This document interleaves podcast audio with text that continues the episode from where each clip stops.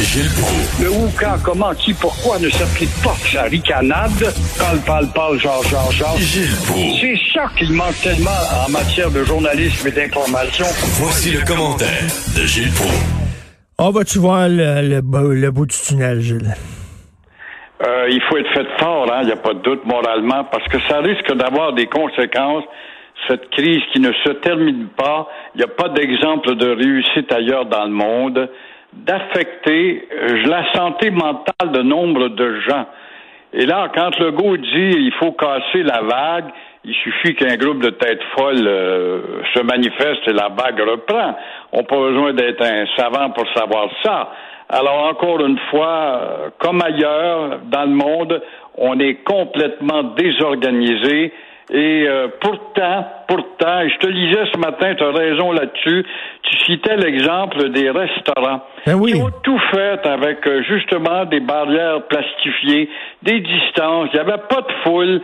Pensez pas que quand tu entends Vincent Gouzeau ce matin, qui nous avait offert un petit échappatoire d'aller dans des cinémas propres, on se lave les mains, puis à peine 20 personnes, il n'y avait aucun danger, aucun danger. On était sur la bonne route pour trouver au moins des îlots de distraction. Ben oui. Parce que Alors c'est là, c'est pas dangereux. non, on retombe à la case zéro. Le problème, c'est que, encore une fois, on a un gouvernement qui est dans l'enseigne de l'hésitation et il crée la confusion. Que reste-t-il à dire? Subissons? Subissons jusqu'à ce que le maudit vaccin apparaisse. Parce que je suis allé, mon cinéma Guzzo, là, je suis allé voir un film avec mon fils, là, puis je veux dire, entre les... Premièrement, on est, on est, il y a, il y a des distanciations, là, on est très euh, loin les uns des autres, il y a très peu de gens qui vont au cinéma ces temps-ci. Et deuxièmement, entre les représentations, il y a des gars qui rentrent dans la salle, qui sont habillés là, vraiment comme des astronautes quasiment, là, Euh, puis là, ils shootent, là, ils, ils, ils lancent un produit sur, euh, sur les sièges pour tout désinfecter. C'est très sécuritaire. Les restaurants sont sécuritaires. Je trouve ça plate que ces gens-là qui ont pris des mesures, qui ont dépensé beaucoup d'argent pour rendre l'expérience sécuritaire, maintenant doivent fermer encore pendant un mois. C'est drôle, mon cher Richard, tu me comptes ça, puis cet après-midi, je fais ma dernière incursion. Je m'en vais voir De Gaulle là, au cinéma. Ah, ben, je l'ai vu, vous allez voir, c'est intéressant. Très, très, euh, c'est assez, c'est assez plan-plan la façon dont c'est fait, c'est assez pépère, c'est assez téléfilm, euh, mais quand même, c'est quand même extrêmement intéressant euh, de, de, de voir ce pan d'histoire-là. Donc, euh, c'est, c'est, un, c'est un peu déprimant ce qui se passe. Écoutez, vous voulez parler de la police sept étapes avant de donner des contraventions? C'est incroyable de voir quelle sorte de corps de police qu'on a. Quand tu vois justement la police dire, ben oui, on n'intervient pas, parce que quand tu entends des policiers lâches, ils sont des lâches dans le fond, euh, il faut avoir sept étapes avant d'intervenir. Hey, le règlement des sept étapes, la pédagogie sur hey, hey, hey, avant de donner des tickets, vraiment, euh, c'est vraiment rire du monde. Quel est le rôle de la police si ce n'est pas de sauver des vies? Et moi, euh, je comprends pas là, quand on dit on intervient, puis on va faire de la persuasion. La maudite persuasion encore, ça donne rien, rien, rien. Alors, c'est drôle, la police est là pour sauver des vies. Et Legault avait justement, s'il avait des couilles, il interdirait tout simplement la maudite manifestation des anti-masques qui vont peut-être avoir un masque, pas de masque, un masque d'Halloween, Ben oui. ou toutes sortes de maudites niaiseries de même. Il devrait tout de suite dire, je fais preuve de fermeté, il n'y en aura pas de manifestation. Malheur à vous si Mais- vous allez dans la rue. Mais, comment, non, comment, mais on non, peut, mais comme- non. comment on peut accepter le fait qu'il y ait des manifestations? Je comprends qu'on vient en démocratie puis les gens ont le droit de manifester, mais là, à un moment donné, là, en période de pandémie, d'un côté, on nous dit, là, restez chez vous, euh, tout seul, euh, euh, voyez pas d'amis, puis de l'autre, on permet à des milliers de personnes de manifester les uns à côté des autres pourvu qu'il y ait un masque. Vois-tu les contradictions? On a beau dire qu'on est en démocratie, mais on est en situation d'urgence.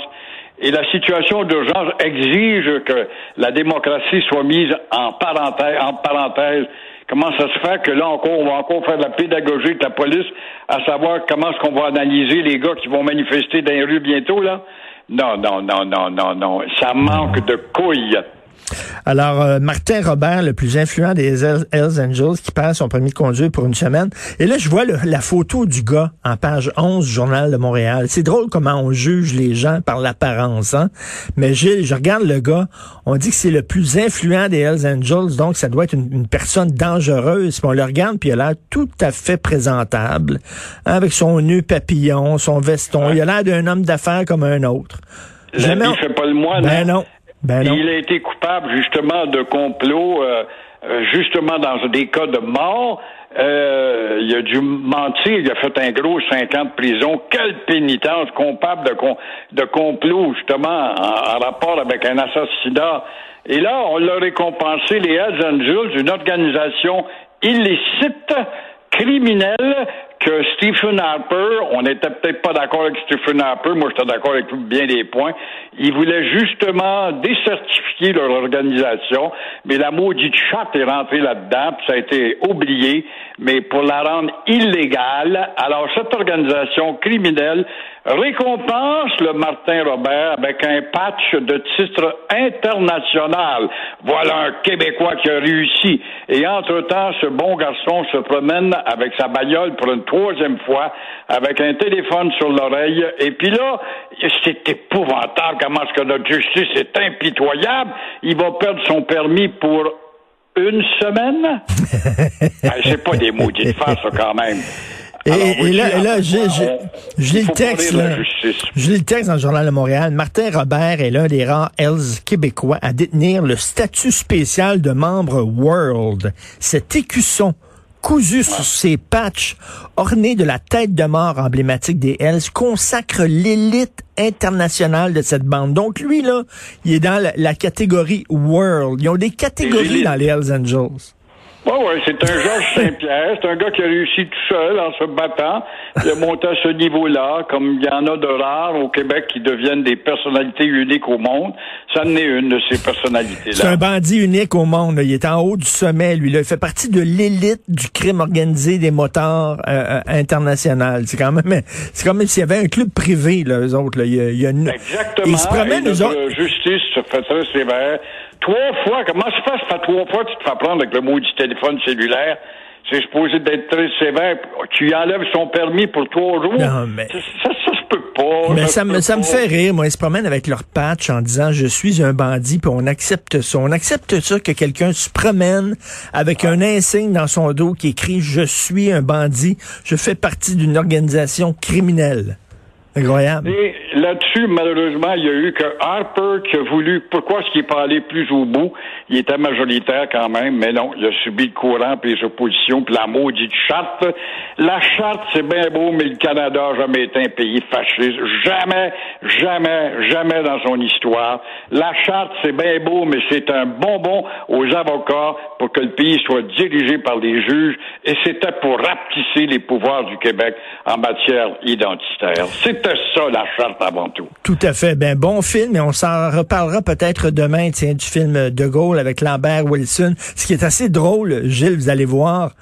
La, scène d'ouverture du film fait beaucoup jaser en France parce que bon, euh, euh, Charles de Gaulle était quelqu'un de très pur, prude quand même, de très prude. Il parlait pas de sa vie privée et, et sa femme Yvonne, c'était une madame qui tricotait puis qui priait puis qui était habillée là, euh, comme une bonne petite sœur. Ça commence par une scène de lit.